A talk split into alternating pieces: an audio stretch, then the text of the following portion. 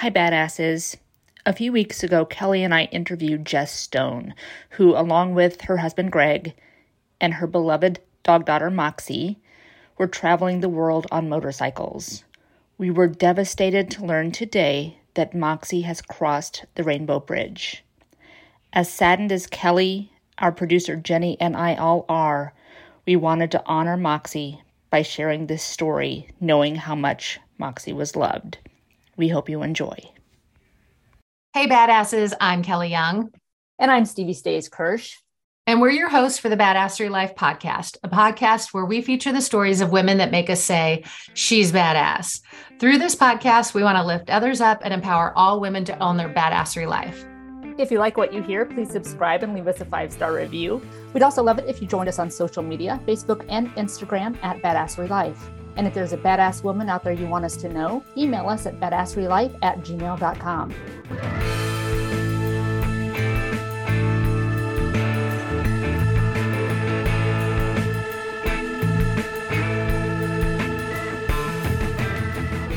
All right, we're doing this by Zoom again. I miss you, Stevie, but this guest is like all over the world. So we had to do this by Zoom unless we could have gotten a flight down to Mexico to, to I know, her. I know that. Yeah, so we'll we'll get started because I know we're both super excited, but Stevie in particular. But you'll find out why. Um, but you know, as you know, if you're listening to us and you've listened to other episodes, we hope to awaken the badass in you each time by bringing you stories of powerful, beautiful, bold women like this one. So Stevie, you found her, you fell in love with her I'm going to let you intro her. She doesn't even know it. She doesn't know the level of fangirl yet. She will throughout the podcast. She will. But she will. I am so excited to talk to this badass today. Like I said, I'm a total fangirl. So my best friend sent me a story that CNN Travel had done on her as she and her husband and their German Shepherd Moxie traveled the world on motorcycles.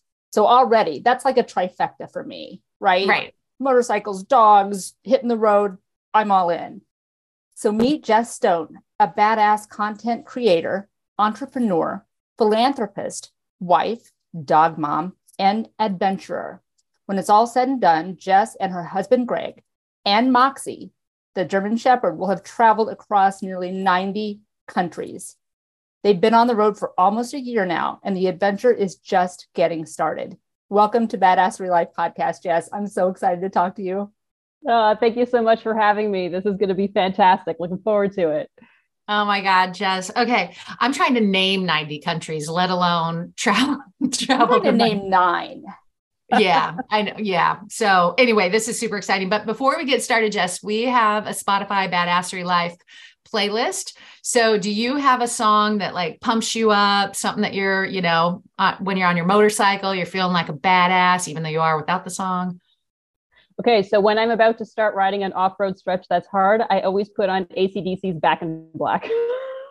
yes. Okay. Excellent one. And then I don't think anybody else has chosen that one. So, good choice. Yep. Okay. So Here I feel like go, we got to dive right. I know we got to dive right in because we it's a 30 minute podcast. We try to keep this close to that as possible. And there's so much to unpack in this 30 minutes.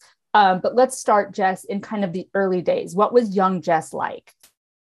So young Jess was not really much of a badass. She grew up in suburbia in Toronto in Canada. Uh, my parents were from Switzerland originally. They moved to Canada when they were in their 30s because they didn't think that they could get pregnant. Within a month, my mother got pregnant, so they decided to stay there.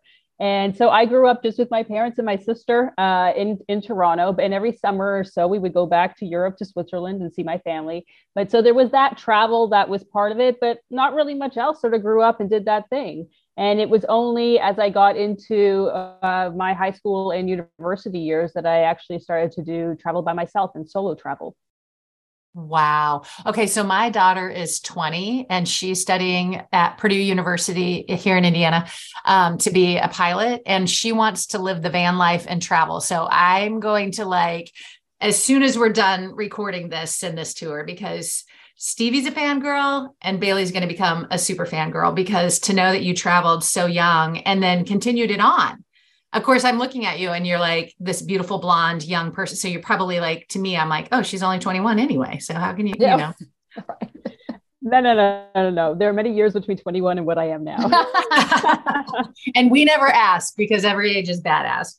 That's right. So, so what took you then, I guess, um, into like this huge travel world where you're Canada, Guatemala, riding motorcycle? I mean, there's so much. How do you, I don't even know how you start your adventures so when I was in basically in university at the time, I was studying my undergrad. I was doing environmental science and I wanted to do something else. I was sort of tired of being in Canada. I wanted to really test myself and I wanted to challenge and see what I could do by myself. So that's when I decided to go to Ghana, West Africa.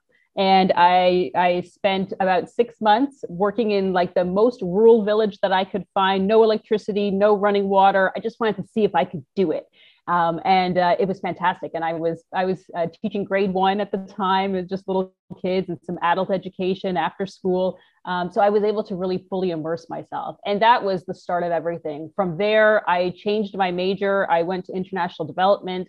After I did that, I did my master's degree in international development in South Africa because I wanted something that was different. And then from there, I got into international aid work and was in Africa for about six years, working in post conflict zones, uh, doing all different types of uh, coordination when it comes to logistics and program management and grant management. So that was sort of my world, and that was the career that I had set out for myself to do.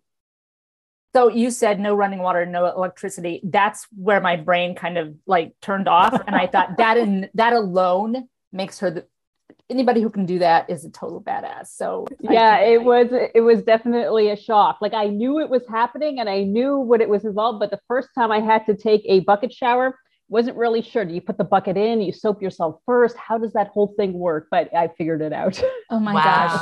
Oh wow. That's amazing. I have a, question um, just about the the international aid work. Like is there a project or work or country anything that like stands out over the others that like it just was so much more i'm sure they're all impactful but like i'm trying to envision and wrap my arms around like that international aid work. And is there something that in particular that you were doing that just like tugged at your heartstrings? Because i'm sure all of it does but yeah. So the the I think the most interesting one for me was working with the American Refugee Committee. They're now called Alight. They rebranded, um, but that was in South Sudan. Um, that was when Sudan and South Sudan seceded. This was in 2011, uh, where the the country separated. So I was there during that time, and South Sudan was going through a lot of. Um, it was a brand new country. You know, everything new was happening, but there was still conflict happening during where the oil was being, um, um, where they were taking the oil from. So I was working on the southern part of South Sudan, right on the Ugandan border. And that's where we were doing primary healthcare uh, projects. So we were working with women and, and focusing on uh, mortality and doing HIV AIDS projects and really helping uh, these communities. And there were a lot of times where I had to go to different field offices. And one of the field offices, uh, we actually got caught up in a bit of a militia attack. Uh, there was uh, another warring sort of tribe came in. Uh, they wanted to take over the town. They were shooting, and we were sort of in lockdown. So there was a lot that was happening in those in those places, and it was just a it was a new new country, but it was still insecure in areas. But it was the most rewarding place because people were just so happy to have us there and help support what they wanted to get done. Um, and so that was one organization that I really liked working with. And ironically, that's the one where my husband now, Greg, was also working for. Uh, and he actually was working on the other side of the country at the time. And I he was an American from Los Angeles. I'm a Canadian from Toronto, and Canadians and Americans don't always have like the best relationship. uh, and uh, I thought Greg was the most arrogant guy that I had ever met, uh, and we just like we didn't hit it off very well at the beginning. And luckily, we spent about a year separated from each other. We still had to communicate through work and all of that. And it was only near the end of our time together did we sort of re sort of build up a friendship uh, after all of that because we both knew we were leaving at the same time. And uh, we got together right at the end of our time together when we were in the capital. And then we both went our separate ways. He went to Los Angeles, I went to Toronto. Uh, within a week, we decided this has to continue. We got to figure this out. So then we went to Telluride, Colorado, and we rented the Love Nest, which was an Airbnb or a, a, a, a, place that we rented for a week so that we could just see what would happen. And so it did. We we happened for a week, and he had a job in Liberia, West Africa, and he it was an accompanied post, so you're allowed to like bring a partner or a spouse with you. Uh, and so within a, after that week of being together, he's like, "Do you want to come and move to Liberia with me?" And I said, "Sure, let's do that." So after that, we moved to Liberia. He was working for uh, Mercy Corps, which is another nonprofit. I also ended up working for a USAID contractor when I was out there. And through that, that's when the motorcycling came in because he said that he wanted to do a North to South America trip. He had done Los Angeles to Panama ran out of money and couldn't complete the trip. He couldn't get to South America. And so he said in his, it was his dream that he wanted to complete this trip. And he was saving up all of the money that he was making in Liberia to do this trip. And so he he said, "Well, I'm going to do this." And he's like, "You're welcome to come along, but you have to learn how to ride. I'm not riding with you on the back. So you need to learn how to ride a motorcycle." And it was at that point where I was like, well look i we went to colorado together we spent the week and now we're in liberia like i've invested a lot into this relationship already and I, would like to see how where it will go and i'm not ready to give it up so i said okay teach me how to ride a motorcycle I had no idea how to drive a standard car. My license had expired previously because a lot of the times in Africa you have drivers because it's insecure and then they drive you places. Um, so didn't really didn't really think too much of it. And then so he taught me how to ride in Liberia on two little sport bikes. Oh my, uh, like I just don't even know what. To, yeah, I don't know what, to, know what to, say Like, wow. Okay. So, so tell us, Jess. So, how did Moxie become part of this travel team? Wait, where where did Moxie? Moxie's the dog, German Moxie Shepherd. the German Shepherd. Yes. Moxie's the German Shepherd. So after, so we did complete the trip from North to South America. We did LA to Canada, and then we went all the way down to Chile, Santiago. It was an eight month trip. Um, wasn't really the trip of a lifetime that I had, uh, that he had hoped it was going to be. For me, I was really anxious the whole time. I was on a brand new bike, a big bike, had a lot of luggage, and it was just a new experience for me. So I was really, I was really anxious throughout this trip. Jess, I'm going to stop you for a second because I also ride. You're t- I ride like around the corner. You're talking about these incredible rides. How long did it take you to really get comfortable? And then you're in some conditions that, like, I see sand or gravel and I'm like, well, we're done here. Like, that's uh, no. Um, but you're in some serious conditions that an experienced rider would ha- find daunting. So, how long did it take you to feel comfortable? And then, how do you handle those situations?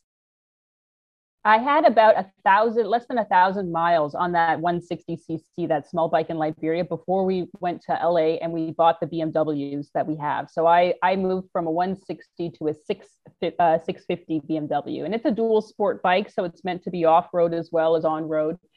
Um, and at the beginning, when I was learning, practicing on that bike in LA, like LA was the worst place to do it in the sense that like you have to get on the freeway everywhere, the merge all the time. There's traffic and and so it, it was anxiety provoking uh, learning in that place. But uh, we did a few short trips like to some of the national parks and things like that uh, before we like set off on the trip. And the good thing was is when we set up we started going north first. So all through the states of canada uh, where things are basically paved for the most part and we didn't need to like go off on the beaten path.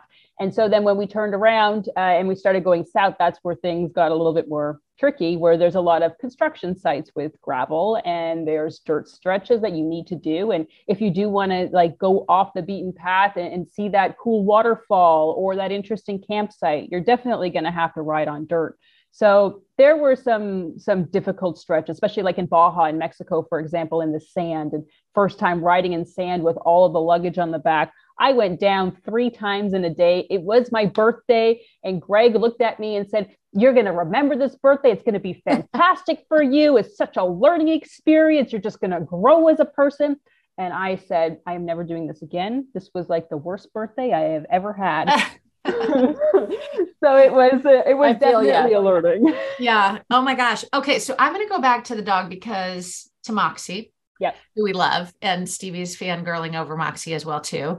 Um, but I have a black lab, Marty, who's like eight. Sometimes I can't even get the dog in my car to go for a walk. Like he's excited, but you know, he's like this big black lab and to try to like get up and down. And he's, you know, a little bit older now at like nine. So he's, you know, all creakety, like, you know, whatever.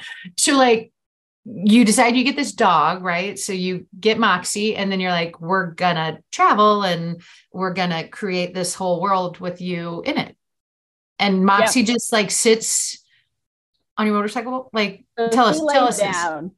so sure. So so when we were in Guatemala, so after we did the trip, we moved to we were in New Orleans for a little bit, and then we moved to Guatemala, which is where where we were living for the past six years now. And I got Moxie because I've always wanted a dog, but with our line of work, never really had the opportunity to have a dog. And I wanted a big dog. I didn't want like a Chihuahua. I wanted like, I actually wanted a Newfoundlander, and they didn't have a Newfoundlander for me. So we went to a German Shepherd. But there was a, an American guy who had brought his two Shepherds down. They had their first litter. And when I saw those photos of Moxie, I said, mm, we're getting one of those. So we got Moxie, but we only had the two bikes. So we had to find a way to bring her along. And that's when we connected with our local, um, a local workshop and started thinking about ways that we could construct something so that she could ride on the back of the motorcycle because I didn't want a sidecar or a trailer because that really changes how things uh, like how riding is and I wanted to sort of stick with how I was how I was comfortable riding. So we created the now K9 Moto cockpit, which is like it's a metal tubular frame. It's upholstered, so it's really comfy. It's got a cushion. So Moxie just lays down. She she leaps up, and now I'm I actually am lifting her right now because she's got a a, a bad leg. Uh, she sprained her back leg. So I've been lifting her up. She gets in. She lays down. I harness her in, and and then we go and that's that and uh, it really only took a weekend to to get her comfortable with riding it took me a little bit longer to get used to the weight and her shifting but because she's harnessed in if she sees a squirrel or a cat or something she's not going to leap off into traffic um, and then okay, when we do have tip overs and falls like she just stays comfy in her cockpit and she just waits for me to unclip her it's not like she's got any trauma or anything. She's excited that these things happen, and then she's just ready to go again. Well, and I love it. That Jess. dog is living a better life like yeah. traveling more places than we have been. Oh, like, absolutely. Let that sink in a little bit. Absolutely. Like and for dog. our listeners, Jess has a great um, YouTube series that we'll get to later. But she even has like the five most asked questions, like how do you get your dog used to it? And she outlines that really splendidly. So if you're interested, we'll get to that later. So you so talk to us because you just started a business um, while in Guatemala. Tell us mm-hmm. about Ruffly so we started Ruffly because I wanted gear for Moxie that sort of had the colors and the beauty of Guatemala, but that was going to be durable enough for like a German Shepherd. She, I knew she was going to be this adventurous dog, and I didn't want like a, like a foo foo collar, like, but I did want like the colors and the textiles that like Guatemala had. So we we were connected with um, some artisans when we were working in Guatemala and we basically said this is sort of the pattern that we would like but we love your traditional techniques. Like can you turn this into that? And we can add it with some like ykk buckles and some modern materials that are going to be really durable but still really beautiful and so that's how we started. We started with a collar with one of the artisans helping us out. And from there it grew from collars to leashes. Now we got beds and bandanas and poop bag holders and everything that you would need for accessories for your dog. And it's all made by indigenous guatemalan artisans. Uh, we've got women who are working from home so that they can take care of their kids and they can take care of their elderly parents. They don't have to travel to go and work. Um, and like during covid it was fantastic for them. They didn't they actually like increased their production at the time because we had so much demand and they didn't need to go anywhere. So it was like this perfect pairing. So we that's why Ruffly it's ethical outdoor dog gear because we're working with the women because it's done in guatemala we pair we pay a fair wage and we really are just using their traditional techniques to bring it to to the to the world. That's amazing. And just to clarify right it's it's go Ruffly right? So if people want to follow it or is yeah, so the website is goruffly.com and you can see the shop there. All of the information is on goruffly.com. Okay. Okay. I wanted I wasn't sure if the company, I want to make sure I got that right. So the company's Ruffly go Ruffly is the website. And then what about following you like uh, Stevie's doing? Um, where can people social like, media? I know yeah, every yeah, everything is under Go Ruffly. You can see us on Instagram, on TikTok, on Facebook. We're there as well. And then, uh, like Stephen mentioned, there's the YouTube series. We do a uh, Go Ruffly Around the World Adventure series. So every Sunday we put out a new episode, sort of show you what it's like. So it could take you along on the adventure and, and see what traveling with a dog around the world really looks like. And and I love that with the company you talk about this epic adventure for girls. Can you talk also too about um, the organization called Girl Up and maybe the connection that you have with that? When I was deciding on doing this around the world adventure with Moxie, I wanted it to mean something, and I wanted it. I wanted to have a greater impact than the impact we were currently having in Guatemala. And as an aid worker, like I had known about Girl Up for a long time, and, and they were founded by the United Nations Foundation, and they do girls empowerment projects, so leadership and development training, advocacy training for girls all around the world. So they're in 130 countries. So I thought, well, what a great way to sort of connect what I'm doing with with girls out there that might be looking at me and thinking like, oh, I could never do that, but maybe be a little bit inspired to think, well, if I've got this dream, maybe I can make it happen too, just like she did. So that's where that connection came in. And I, I talked with Girl Up and said, okay, I want to do this as a fundraiser. So the goal is to raise $100,000 for Girl Up. And I read just that do you go and talk to some of the girl and take Moxie and kind of explain and talk inspire them? Yep. So we we do some meetups along the way with the different girl up clubs. Uh, one of the ones that we met was in, in Mexico City on our way up. Uh, and I was able to sort of show them Moxie on the bike, and we were able to talk about what things matter to them, what projects they're working on. And then I was able to share about what this adventure is like about a woman riding around with a big dog on the back. That's amazing. So where are you on your fundraising? So you're trying to you want to raise a hundred hundred thousand for girls up. Like where are you on that? And again, how can people support you? We're just under 14,000 right now, and you can support us at goruffly.com. There's a donate now button. All of the money goes directly to Girl Up. It's 100% tax deductible in the US, so you'll receive a tax deduction from the UN Foundation.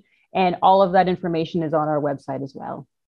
I love, love, love that you've put passions together and your travel, your aid work, your philanthropy.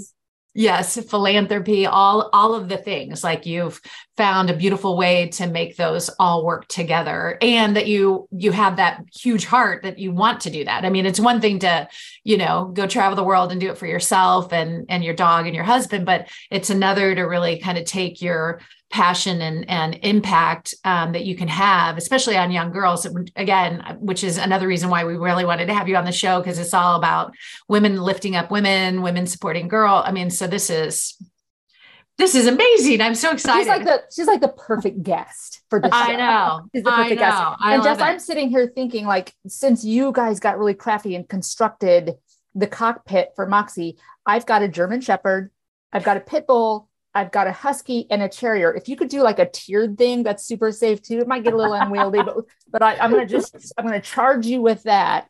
Um, gotcha, gotcha. Well, we can definitely do two at a time. Four at a time might be a little bit pushing it, but tricky. I will think about tricky. it. I'll give it to Greg and let him think about it.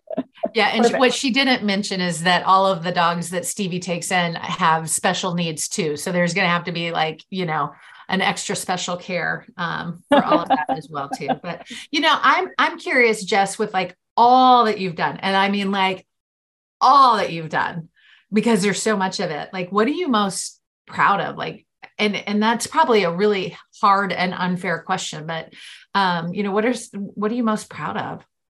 Uh, two parts. One, I would say I'm definitely proud of the impact that Ruffly has had on the communities that we work with, with the women that we work with. We started with just one artist, and now her whole family is involved. There are other members of the community that are involved that are at home and weaving the collars and, and like doing the work.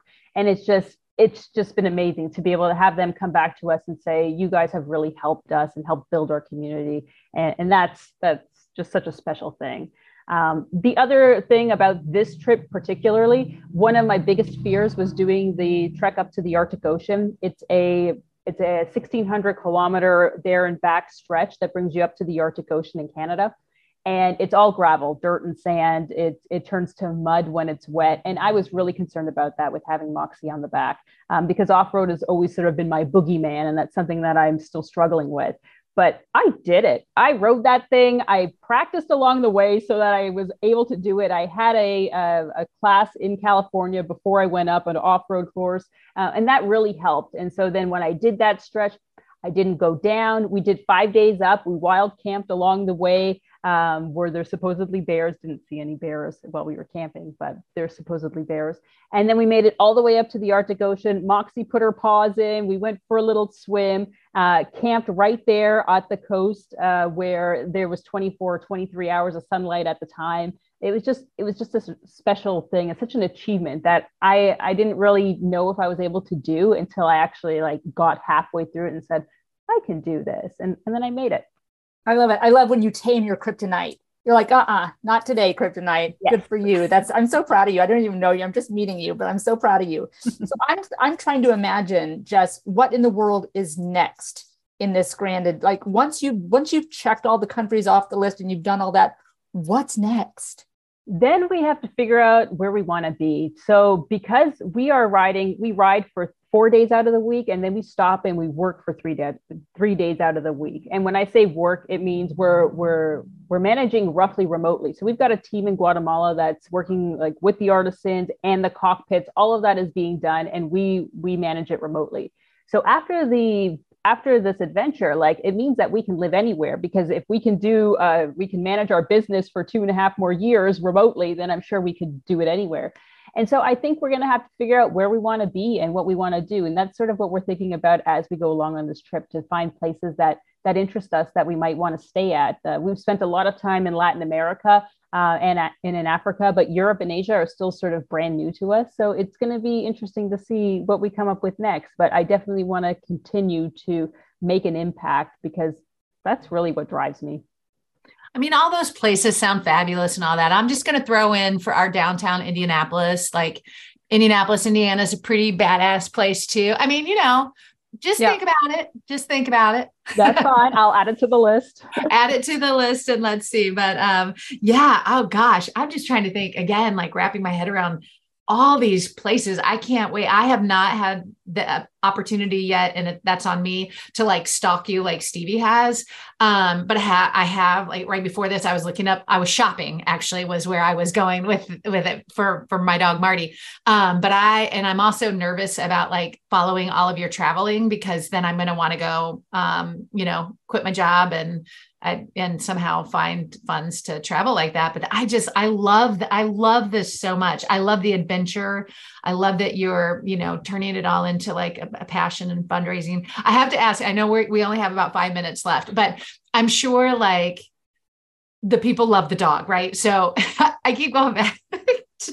But like yeah, you show up in this town and they see this dog. I'm sure like Moxie does so does a Moxie, and I'm sorry I'm asking this and I should know this. Does Moxie have like its own fan club and like people oh, roll yeah. up and they're like oh my god that's moxie they they love her so if you see any photos of moxie when she's riding she's got pink goggles on i love so those it's moment, yes, yeah the moment that people see her like it, Greg and I always laugh about this because people will come and say, "Oh my gosh, she's wearing goggles." Nobody says, "Oh my gosh, you made a carrier that your big dog can sit in and you can like ride around the world in it." No, they're so concerned about the goggles. They love the goggles, so we laugh about that all the time. But people always will come out of, of their cars. They'll take photos as we're riding down the street. They'll have their hand out with their phone trying to video us it's and it's it's crazy because it's they'll they'll ride slowly beside me just so that they can get the footage right? And then there's cars behind and it turns into this whole thing but they just get so excited. And then they see that we have at go Ruffly on our boxes. So then they're going to come back and they'll tag us and say i just saw you. I can't believe it. This is fantastic. Moxie looks great. And, yeah, and people want to come and take selfies. So it's it's if she puts a smile on everyone's faces you know like you can't you can't see her and, and not smile. Even the the old like grandmas who are walking down the street who have never seen anything like that they give it a look and then they start smiling or or the people the kids that are walking by and they just want to touch her. And and the nice thing is that moxie's really like calm on the cockpit so she'll let everybody pet her and she'll she'll tolerate everybody loving her. So it works out really well yeah, I read that anytime you stop for gas, Jess, it's like selfie palooza. They just come out with the woodwork. and as that you know, and take half an hour to get that done. Like It does. And it always happens when it's the hottest day. You've got all your gear on, you got your helmet on, and they come out of the van that's like air conditioned and they're like, oh, let's take photos. Oh, wait, let's let's pose this way. Let me move on this side of the bike so that she's facing this way. And we basically spend like 10, 15 minutes taking photos. Oh it. my gosh, I love it. Well, I know we're running out of time, Stevie. I know this is your your fangirling over her, and if you want to ask the last question, it's all you. It's all so you. funny too because every time I think, oh my gosh, Jess and I have so much in common. She's relating it to like her husband is in another country and they didn't really like each other. Mine didn't, but we worked at the aristocrat pub together and it was, you know, so it's kind of the same, but you know, not really the same. Uh, but yes, Kelly, you're right. As we close out the podcast, Jess, we always like to ask our guests about their special gift. We believe that all women have gifts. Some have gifts of inspiration, comfort, uh, strength, courage, empowerment, you name it. What do you think your special gift is, and how do you like to share it with the world? okay i, I want to say i want to say that it is empowerment i feel a little bit um, bashful to sort of say it because it does sound very ballsy. And as much as I, I might seem like a badass i'm still an introvert inside and i'm still this shy girl. So i i feel a little bad to say it but i think it's still true that my my gift is empowerment. I think when people see me and riding around with this big dog on the back it it makes people think that they can do it too and that's the whole point of Go Ruffly around the world and the more that i can get people to see us and get girls to get eyeballs on us the more that i hope it's going to inspire them to just persist in their goals and really do the things that they want to do because that's really what life's all about I'm so glad you said that, Jess, because I think that a lot of times with the empowerment, especially people think that it's very active empowerment, like people are out there promoting and doing.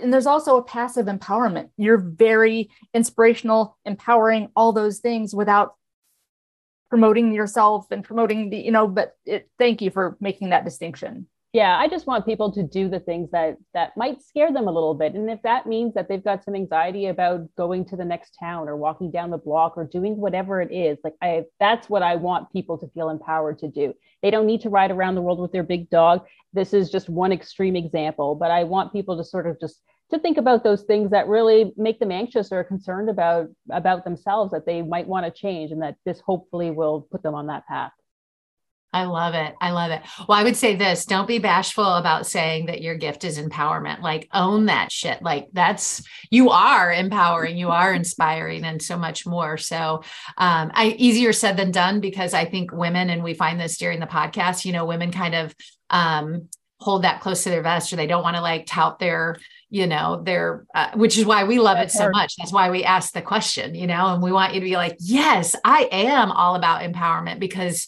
you are jess i just love it so much so yes jess stone empowerment that's her gift she's badass all the way around and we're just so thrilled that you took the time out of your travels that um, moxie let you spend the time with us um, Yep, today she's laying well. down right here paying attention She's so hi. She's so good.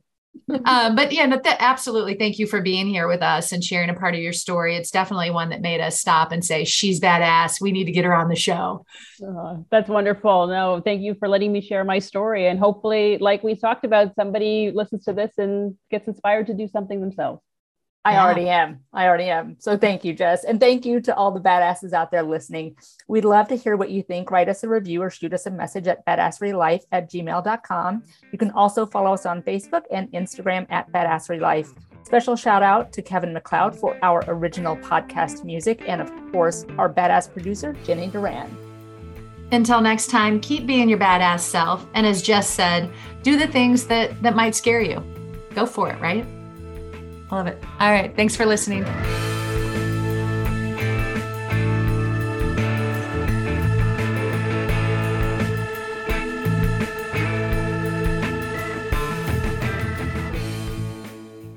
So meet Jess Stone, a badass content creator. No, not creator. I just made that word up. Don't know.